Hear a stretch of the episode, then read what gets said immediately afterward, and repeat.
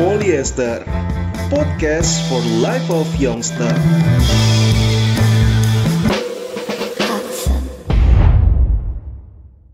Polyester episode 4. Kali ini kita akan ngebahas The Bucket List about romance, family, career, and life. Dengerin ya.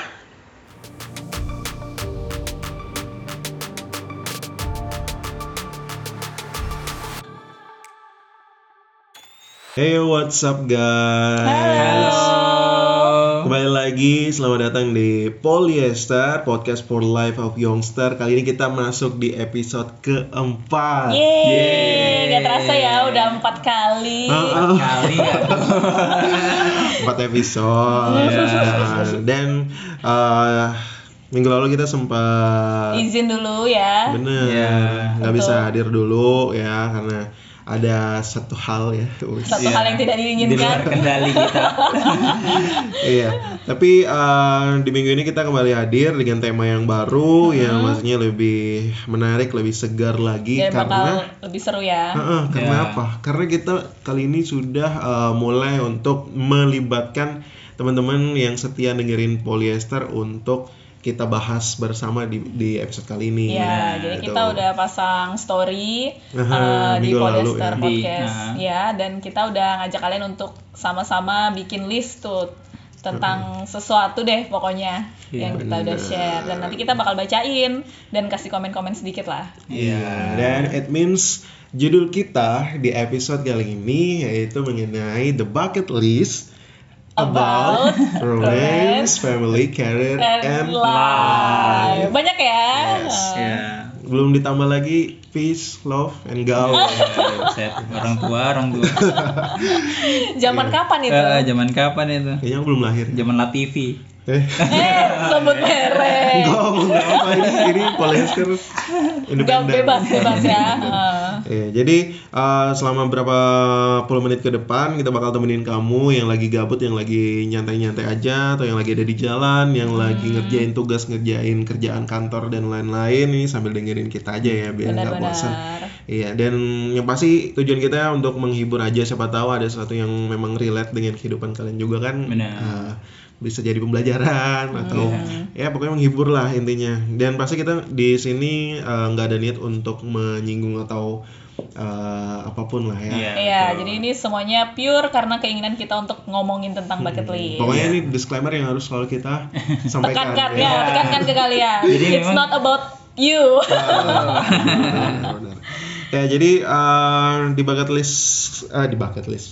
Polyester kali ini mengenai bucket list, kita bakal ngebahas bucket list dari masing-masing kita bertiga dan juga dari teman-teman yang udah komen di Instagram. Tapi ngomong-ngomong ya, pasti di awal kita perlu tahu dulu nih bucket list itu sebenarnya apa.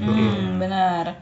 Jadi bucket list itu pertama kali itu aku dulu pernah denger itu pas SMP, pas aku nonton film judulnya The Bucket List. Jadi itu ada 2 orang tua laki-laki dan mereka itu ditantang untuk menyelesaikan bucket list mereka sebelum mereka meninggal, karena dua-duanya itu udah sekarat. Jadi dua-duanya udah mau meninggal.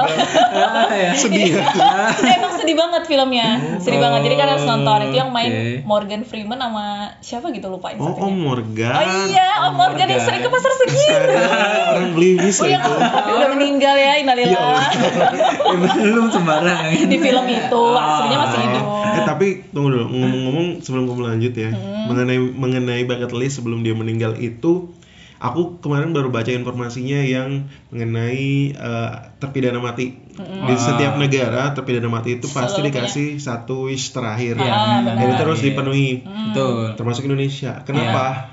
Alasannya karena supaya nanti arwah dari si ini nggak ganggu si algojo itu yang mengeksekusinya. Gitu katanya.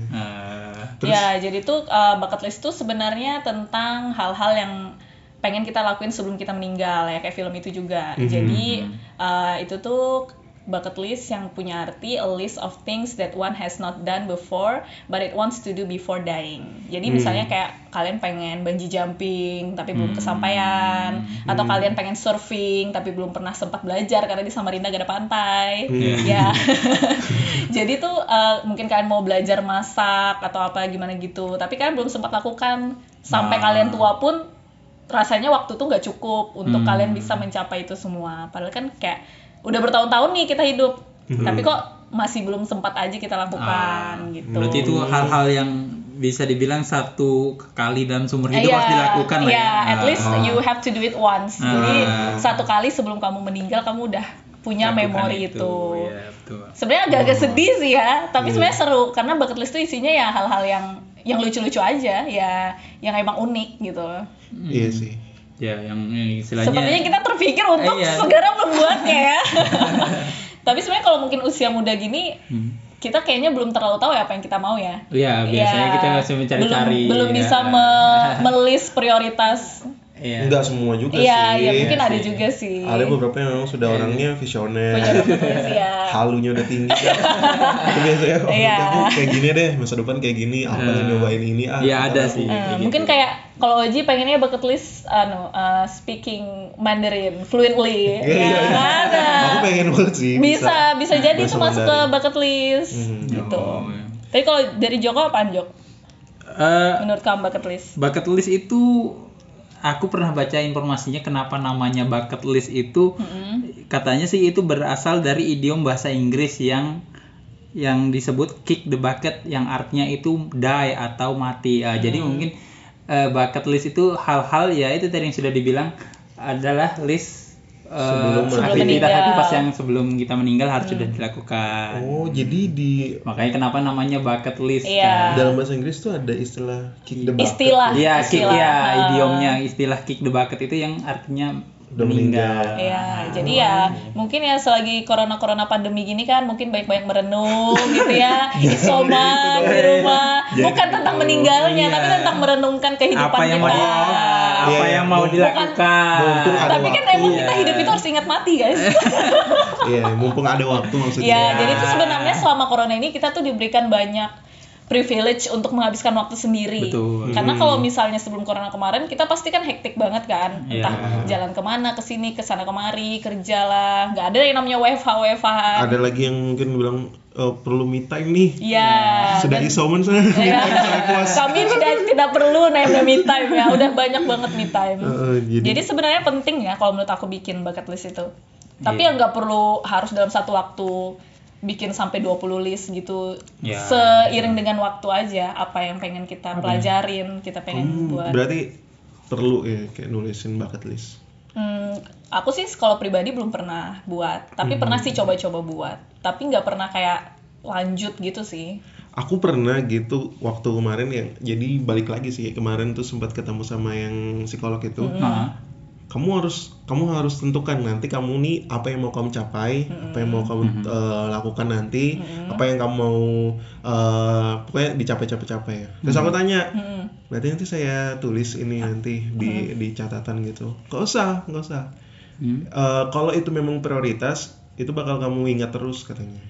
Coba aja kalau misalnya kamu punya pacar terus. Pacar kamu ulang tahun, kalau memang kamu prioritaskin dia kamu pasti bakal ingat. Terus ulang tahunnya dia gituin. Oh ya benar sih, masuk. Ngeri kan? Iya betul. Omongannya itu, aku langsung iya sih. Kalau waktu itu aku kasih tau kamu gitu ya? Enggak, bukan kamu. Bukan aku. Menurutmu Jok gimana? Penting nggak sih kalau? Ya kalau benar sih, memang kalau udah prioritas tuh biasanya tanpa kita catatan pasti. Tapi kamu punya nggak bucket list? Pernah nyoba buat? Nggak pernah coba buat, nggak pernah sama sekali coba buat. Cuman kalau kepikiran seliweran, sekilas sih pernah. Ya, kayaknya pengen deh kayak gini. Kayaknya nanti pada saat ini kayak gini. Ya itu ada sih. Apalagi kalau saat-saat yang kayak gini kan sering sendiri. Ya itu kayak sebenarnya gitu bikin sih, hidup kita tuh lebih berwarna aja sih. Jadinya tuh kayak misalnya kita hidup gini-gini aja nih. Tapi kalau kita misalnya punya satu keinginan yang outside rutin kita, itu kan pasti jadi bikin kita lebih kreatif lah ya untuk menjalani hidup. Kalau bucket list tuh aku pernah nulisnya barang-barang yang harus kubeli sih. Bukan barang. Itu shopping list. Nah, sampai kompak lagi. Berapa episode sudah kita ini merespon kamu ini? Ini selalu samaan loh dengan Joko. Akhirnya. Mohon maaf ya audionya jadi meledak. Meledak ini. Audionya jadi meledak ya. Mohon maaf ya pendengar. Langsung naik volumenya. Tiba-tiba dengar nih hening. Langsung teriak shopping list. Yeah. Makasih loh, yeah, udah memancing emosi kami. Yeah, jadi itu shopping list sebenarnya guys. Iya. Yeah. Ya kalau bikin shopping list. Yeah. Tapi kalau menurut aku tuh nggak perlu bikin shopping list. Karena aku selalu tahu apa yang aku mau beli. Karena aku udah tahu prioritasku. Nah itu makanya. Iya. Kadang-kadang kita kalau udah prioritas banget tanpa kita melis pun udah ada dalam otak kita. Yeah. Kita bakal lakuin. Iya yeah, benar. Itu sih yang kemarin aku dapatkan banget. Iya. Yeah. Dari aku ya. Oh, iya. Bukan. So, oh iya. Ya bisa ya, pokoknya itulah ya tentang bucket list. Iya. Yeah.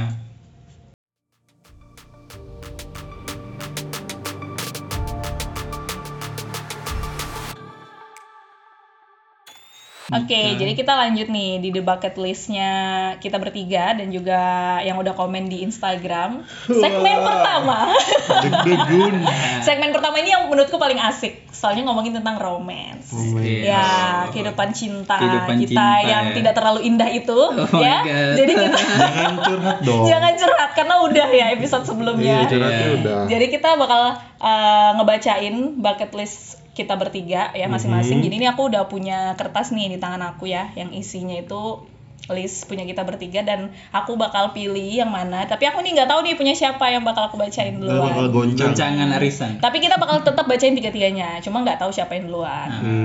Siapa yang pertama? Dan juga kita bakal bacain yang di komen yang tentang romance. Jadi kita mulai aja ya. Yeay, aku sengaja jatuhin punya orang. Jadi ini bucket listnya. Oh my god. Masak dan beres-beres rumah bareng. Siapa? Diam lagi. Masak. Oh my god. Masak dan beres-beres rumah. Kok ketawa sih kalian? Apa yang lucu dari hal itu? Kenapa sih? Aku ketawa karena kalian ketawa. Parah. Oh gitu. Joko ya, ini udah pasti udah Joko. Karena dia sendiri yang malu-malu guys. Yang diam dari tadi. Tolong Anda beri penjelasan ya tentang bucket list ini. Oh ya, jadi tuh apakah Anda hobi masak? Jadi kalau hobi beres-beres? Kalau misalnya udah berumah tangga gitu kan asik aja gitu kayak pengen masak bareng gitu. Beres-beres rumah bareng, teamwork gitu. Asik. Oh, berarti kamu kalau dalam berpunya pasangan ya, itu mengutamakan teamwork. Iya, benar. Ya. Kalau bisa sih teamwork. Saling bantu, entah dia yang masak, aku yang beres-beres atau dikeroyok aja beres-beres bareng-bareng atau masak bareng-bareng. Asik aja sih. Kayak saling bantu gitu kan, ngambil-ngambil. Terus kamu enggak kerja. Iya kan enggak tiap hari pada saat tertentu. Kerjanya kan enggak 24 jam deh. Iya, enggak 24/7. Oh iya, berarti kalau lagi di rumah bareng. Ya, pas lagi di rumah bareng pengen aja masak bareng gitu. Kamu pegangin dari belakang. Enggak harus dipegang juga. Kenapa? Modal gitu jatuh ke istrinya. Atau enggak kamu istrinya masak kamu cuci piring gitu. Iya, terserah sih, yang jelas bareng aja gitu aktivitasnya sama-sama. Entah dia yang masak, aku yang motongin apa. Motongin apa? Lucu ya. Yeah. Ini baru yang pertama loh guys. Iya. Jadi sesimpel itu sih sebenarnya dan juga. Tapi memang hubungan yang indah tuh yang simple ya. Yang gak rumit. Simple dimple. Tapi ya emang tergantung orang. Kadang ada yang suka tantangan. Itu yang suka tantangan tuh berantem dia sebulan. Nggak challenging gitu. Nggak usah tantangan, nggak usah kawin aja. Oke, lanjut ya. Joko udah penjelasannya. Ya udah sih. Nyambil aja ya. Kamu nggak boleh dipilih loh, punyamu sendiri. Ini kita lagi berantem guys. Iya. Yang mana? Dua-duanya. Yang nggak bisa ya udah. Yang jatuh duluan aja. Joko yang pilih, tapi tutup mata. Guncang dulu, aku udah lihat. Udah. Ini cuma dua, nggak perlu diguncang. Iya kan kanan kiri. Cepet. Udah gak? Udah. Ya yang kiri. Yang mana? Kiri siapa? Kiriku. Aku yang baca sih. Traveling bareng istri dan punya anak kembar.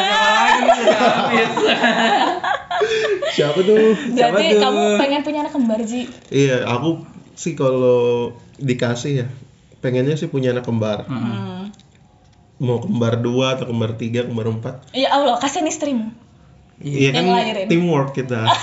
Lahirinnya bareng-bareng. Lahirinnya gak bisa teamwork dia. Lahirinnya sendiri, Bapak. Iya. Tapi emang gitu sih, gak tahu ya, dari dulu banget udah kepengen banget punya anak tuh kembar. Jadi tuh sekalian gitu loh, istri tuh melahirkan tuh sekalian sakitnya langsung dapat banyak gitu loh. Enggak. Belum pernah ngerasain. Ini oh, bayangkan istri ya, yang mendengar ya. SD, masuk SD, dia daftar 4 orang, kalau kembar 4. Laptop langsung 4, nah mungkin gantian 1. Iya. Iya sih. Belum lagi kalau sekolahnya beda. Antarnya ke sini 1, tapi antarnya ke sini 1. Banyak anak banyak rezeki. Amin. Kita enggak perlu pesimis, aduh anakku udah 4 nih. Nanti gimana ya ini gimana ya. Ternyata kita tidak percaya. Dan suami-suami yang mendengar sekarang belum aja. Tapi kamu juga pengen traveling bareng istri kamu? Iya, aku tuh pengen banget sih kalau jalan-jalan, apalagi kalau misalnya bareng pasangan itu kayak lebih asik ya? Lebih asik gitu loh, lebih intimate-nya tuh dapat gitu. Iya sih, dan kalau misalnya traveling tuh kita jadi ini ya, di challenge sama sifat dia gitu. Iya, itu baru aku bilang. Jadi kita tahu nih ngadepin situasi ketika lagi mungkin lagi sesat lagi menentukan tempat. Jadi emang kalau kita mau lihat sifat asli orang tuh kadang-kadang kita harus ajak dia traveling. Iya. Ya mungkin nggak perlu yang jauh-jauh sampai keluar kota. Coba aja yang kayak deket-deket dulu, yang di sini. Iya, jalan-jalan jauh. Gitu. Paling sih kalau bisa dikeliling Indonesia aja sih dulu. Oh. Karena uangnya belum ada ya. Karena masih di dalam bucket list ya. Ini kan cun bucket list, bukan realita. Siap. Kalau kita memang udah punya keluarga baru. Yang penting itu cari istrinya dulu sih. Iya. Teman travelingnya dulu. Oh iya. Jadi Oji ini seramalanku ya guys. Dia tuh bakal dijodohin sama keluarganya nanti. Sama pengusaha. Kayaknya jodohnya sih. Gak apa-apa. Oji jadi bapak rumah tangga. Gak apa. Sama. Ya itu lah. Ya udah nih yang terakhir silakan kalian aja yang baca. Ya baca. Jeng. Apa sih yang aku tulis? Enggak penting, buang. Oh. Kosong. Itu kan punya aku. Punya partner yang complete each other. Oh my god. Lucu ya? Beti-beti ya. Ya karena emang kayak keinginan semua orang sih punya partner yang supportive, yang asik, yang tetap serius menjalani hubungan tapi itu nggak banyak nuntut gitu loh. Ini kalau aku gimana? Sih complete each other-nya. Complete each other tuh dalam hal apa? Dalam hal karakter sih kayaknya. Kalau misalnya aku sukanya apa ya? Mungkin aku nggak. Kamu sukanya ngomong, dia sukanya diem. Iya, maksudnya melengkapi. Iya. Tapi kalau misalnya sama-sama suka ngomong juga nggak apa-apa sih. Tapi saat kita berargumen atau kita lagi bicara tuh ada saatnya kita mendengarkan dan ada saatnya kita berbicara gitu. Jadi nggak dua-duanya bicara dan dua-duanya mau didengerin. Ya, betul. Jadi harus bergantian meskipun kita punya karakter yang sama. Terus tuh karakter yang mungkin kayak aku tuh suka bangun siang, dia suka bangun pagi. Itu tidak bisa. Oh, nggak bisa ya? Tidak bisa. Itu jadi kayak membongkar aib sendiri loh. Tidak bisa. Jadi aku tuh weekend tuh aku manfaatin banget untuk bangun siang ya. Karena selama Sabtu karena dari Senin sampai Jumat tuh harus bangun pagi-pagi buta ya guys. Untuk nganter mama aku kerja dan nganter diriku sendiri kerja. Iya ya. Jadi Sabtu Minggu tuh aku suka bangun siang dan kayaknya itu udah terkenal banget sih di keluargaku. Jadi kayak aku harus cari calon suami itu yang suka bangun pagi. Apapun harinya. Padahal kan dia juga bakal kerja ya. Iya itu makanya. Dia juga punya hak pengen bangun siang. Nah, iya sih. Kayaknya nggak ada deh. Nggak ada ya udah deh. Terus tuh ya complete each other itu ya gitu sih. Pokoknya saling suportif. Kalau misalnya dia karirnya lagi menanjak, aku dukung. Kalau misalnya karirku yang menanjak, dia dukung kayak gitu. Ya, jadi nggak perlu kayak it's not about one person aja hubungannya. Benar. Jadi iya dong, harus about two people. Jadi apapun yang kita lakukan tuh ya memang nggak boleh itu untuk kebaikan dirinya sendiri dan partnernya dia. Iya, kadang juga ada partner tuh yang bikin kalau karirnya naik, salah satu tuh merasa kayak tersaingi, jadi compete. Nah itu ya. Apalagi kalau misalnya mungkin mereka ada di bidang yang sama gitu kan. Benar. Jadi sebenarnya kalau menurut aku nggak perlu kayak gitu. Karena apapun yang kita lakukan kan ujung-ujungnya juga buat partner kita. Karena kan kembali ke kita juga kan. Kalau kita banyak duit, duit kita kan pasti kita bagi. Gak mungkin buat diri kita sendiri kalau udah nikah. Share itu ya. Sharing. Ya itu sih lucu juga ya tentang romance ya. Banyak. Kalau dari ini dari komen respon. Kalau respon ini ada dari teman kita nih @Tashfra. Tashfra ini siapa ya? Tashfra. Kita buka dulu profilnya. Tashfra. Oh iya. Ya, entahlah ini siapa ya. TASHFRA. Katanya kerja sama nikah WKWKWK. Oh, kerja sama nikah barengan gitu. Diterima kerja dan dilamar. Dia nikah di mungkin tempat sekarang, kerja. Enggak gitu dong. Nikah sama orang di tempat kerja. Oh. Jangan dong. Kan beda. Kerja di tempat orang nikah. Iya bisa juga. Jadi WO. Nah, jadi tuh mungkin si Tashfra ini dia tuh prioritasnya sekarang tuh pengen cari kerja dan pengen cari pasangan. Untuk nikah. Ya mungkin emang udah kebelet ya ini kayak si cewek satu ini. Kayaknya kalian kenal ya. Iya. Cari aja IG-nya TASHFRA. Oke. Next ada lagi nggak? Next itu coba ada next juga lagi. Nih. Ada dari @Rizky25, I-nya 3. I-nya 3. Oke. Rizky I-nya 3 tuh. Rizky I-nya 325. Ini singkat padat nih. Kawin. Kawin. Kawin itu ada dua arti sih sebenarnya. Kalau untuk binatang kawin itu beda lagi, guys. Iya, jadi mohon maaf, masalahnya dia ini bukan binatang. Mohon maaf ya Rizky 25. Jangan menyamakan dia dengan binatang. Kawin. Ya mungkin memang karena usia-usia kita sih ya. Iya, benar. Ya. Usia-usia. Padahal kita enggak tahu usia dia ya, tapi kalau dari fotonya sih kayaknya seumuran kita. Oke. Dan dia tuh pengennya kawin. Masih banyak banget sih yang komen di ini Instagram banyak ya. Tapi ini kita masih punya banyak waktu untuk ngebacain punya kalian semua. Nanti kita bakal bacain semuanya ya. Siap. Ya, nanti kita usahain buat bisa bacain semuanya. Oke.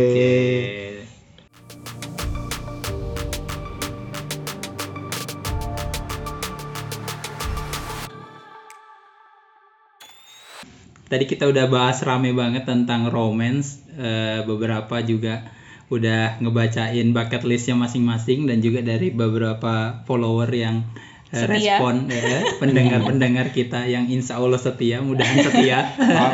Harus setia kan, ya mudahan setia. Dan yang kali ini kita akan bahas bucket list kita yang berkaitan tentang family nih, keluarga kita nih maunya apa sih bareng keluarga nih mau ngelakuin apa gitu dalam hal bidang keluarga ya apa yang kita wishkan untuk ada di keluarga kita yang sekarang atau keluarga kita nanti sama calon imam. Kamu aja kalian jangan makmum dong. Kalian jangan marah dong.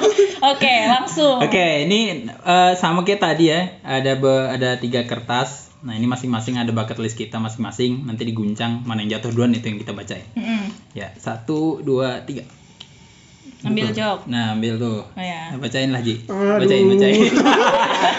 Bawa-bawanya ini punya aku dah. Ya kan pasti dibacain juga. Bacain. Rebuild my home sesuai imajinasi. Dia pengen punya rumah impian. Main The Sims. Itu tontonanku sih tiap hari. Jadi kamu pengen punya rumah yang pakainya pengen renov gitu ya, sesuai dengan desainmu. Jadi kalau di ini nggak tahu ya nyambung sama keluarga atau enggak, tapi nyambung. Ini untuk keluargaku banget sih, untuk keluarga yang ada sekarang kan, orang tua, terus saudara-saudara yang ada di rumah gitu. Aku tuh pengen banget itu nge-rebuild rumah yang ada sekarang kan. Rumahku udah di middle of the town ya. Iya, sumpah rumahnya strategis banget guys. Gak perlu cari-cari tanah di mana-mana lagi. Aku udah di situ dan itu tinggal di rebuild dan aku pengen banget bikin itu lebih nyaman. Bukannya sekarang gak nyaman nih, maksudnya lebih sesuai keinginan. Sesuai keinginanku. Orang tua aku bakal nyaman di hari tuanya. Saudara-saudaraku juga nyaman gitu kan. Tunggu dulu, emangnya orang tua itu mau rumah itu? Iya, sesuai dengan keinginan Anda. Nggak tahu kan kalau aku yang ribet berarti ya. Jadi rumahmu. Bukan. Maksudnya dengan usahaku gitu loh. Dengan aku yang menanggung semuanya itu aku yang bakal rebuild. Orang tua pasti bakal ikut-ikut aja sih. Nanti kan in the future pasti jadi rumahku juga. Maunya. Lalu lah saudara Oji yang mendengar ini jadi rumah Oji. Sebisa hanya belum pembagian. Tapi aku pernah nemu di Instagram gitu. Gambar desain rumah bangunan itu persis banget sama khayalanku. Sama khayalanku gitu loh. Rumahku tuh kalau di build tuh kayaknya bakalan seperti ini deh, dan ternyata ada fotonya gitu. Emang mau bikin yang model kayak apa sih? Mau gimana sih? Modern kah? Mau yang minimalis estetik ya? Apa pengen yang tema-tema kerajaan gitu? Maaf nih. Tema-tema kerajaan Disney gitu. Udah tahun berapa? Rumah SpongeBob, Patrick, Squidward. Pokoknya yang bagus lah, yang modern lah. Dan itu minimalis di tingkat 4 atau tingkat 3. Tingkat 4 Ji. Iya.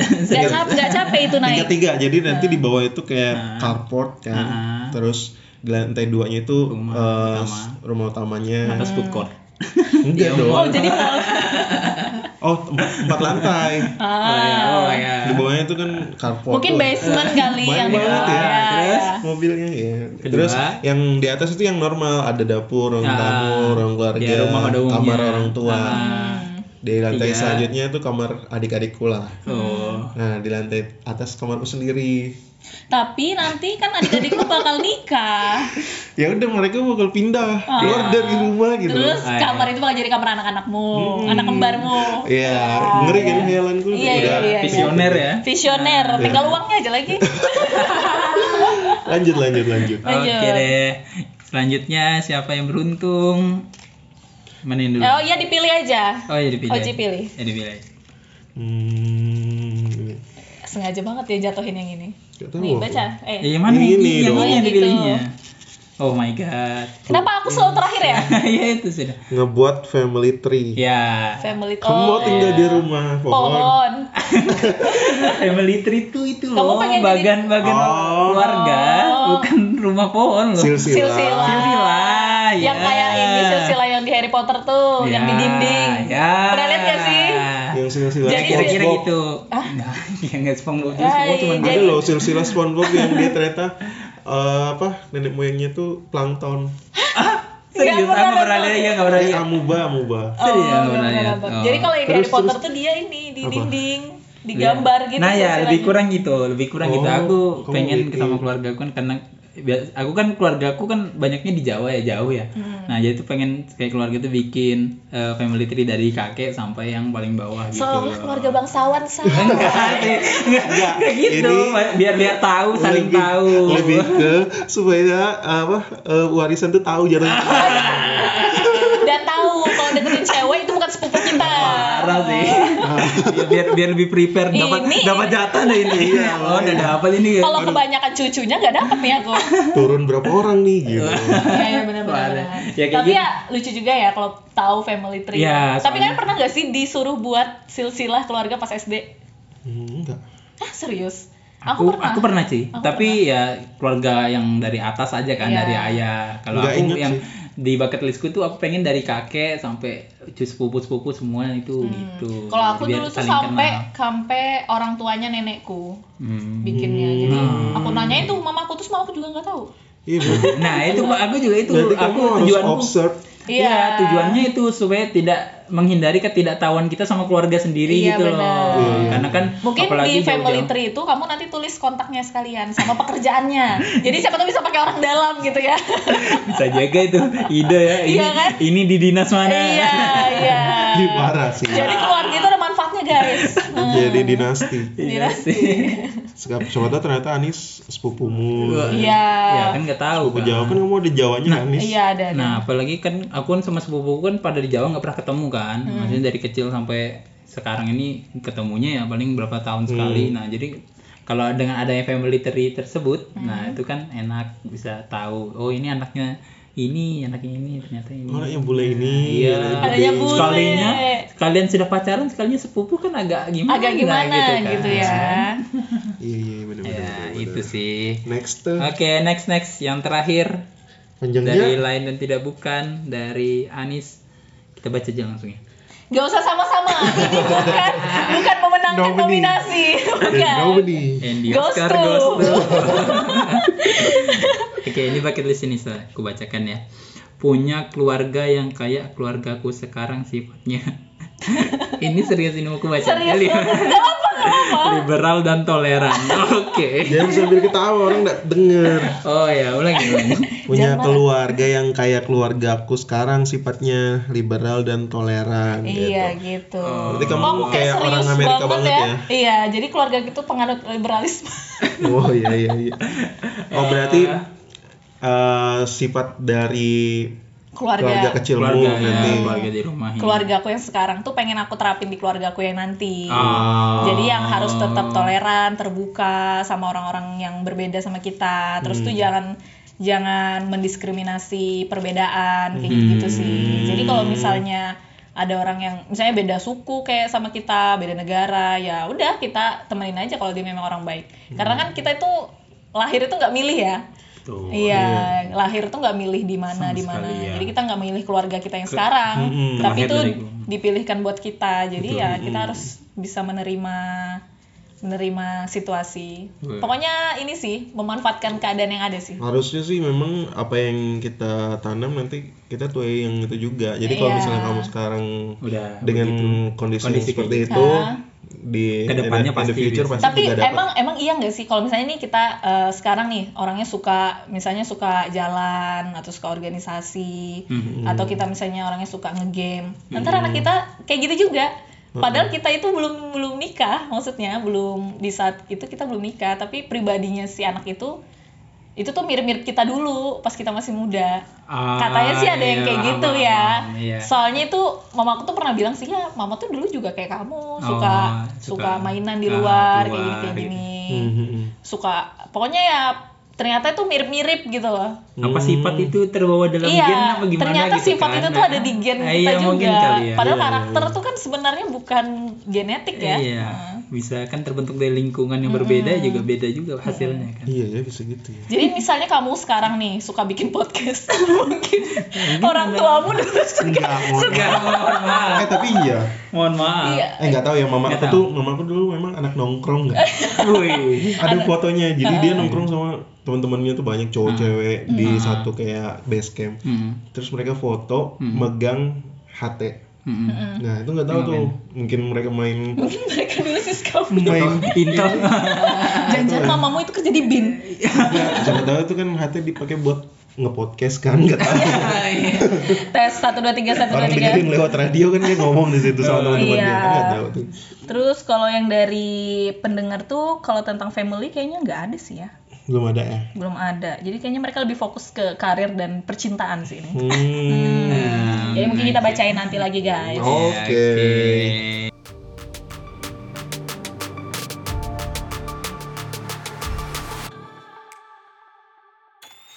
Jadi kalau mengenai bucket list ini kita sudah siapin sesuai dengan judul kan itu ada di romance, family, career, and juga live. Dan ini kita baru sampai di romance, 2 ya. Romance sama family. Nah, kita masih ada bahasan lagi nih guys mengenai karir dan juga life-nya. Ini kita bakal lanjutin lagi di episode part selanjutnya. Masih mengenai bucket list di episode selanjutnya. Jadi kamu harus terus pantengin dan kita ucapin thank you banget buat kalian semua yang udah dengerin di episode kali ini ya. Semoga menghibur. Semoga bucket listnya tercapai. Dan jangan lupa dengerin juga episode selanjutnya karena nggak akan lengkap kalau misalnya kalian nggak dengerin episode selanjutnya. Karena masih ada yang lebih serius ya, yaitu career. And life. Itu serius banget tuh. Serius nih. Dan juga kan masih banyak banget nih yang belum kita bacain. Jadi kita bakalan habiskan tuntas di episode selanjutnya. Oke, kalau gitu ketemu lagi di minggu depan di Polyester Podcast. Dengan tema yang sama masih ya. Dengerin kita terus ya di Spotify Polyester. Bye-bye. Bye.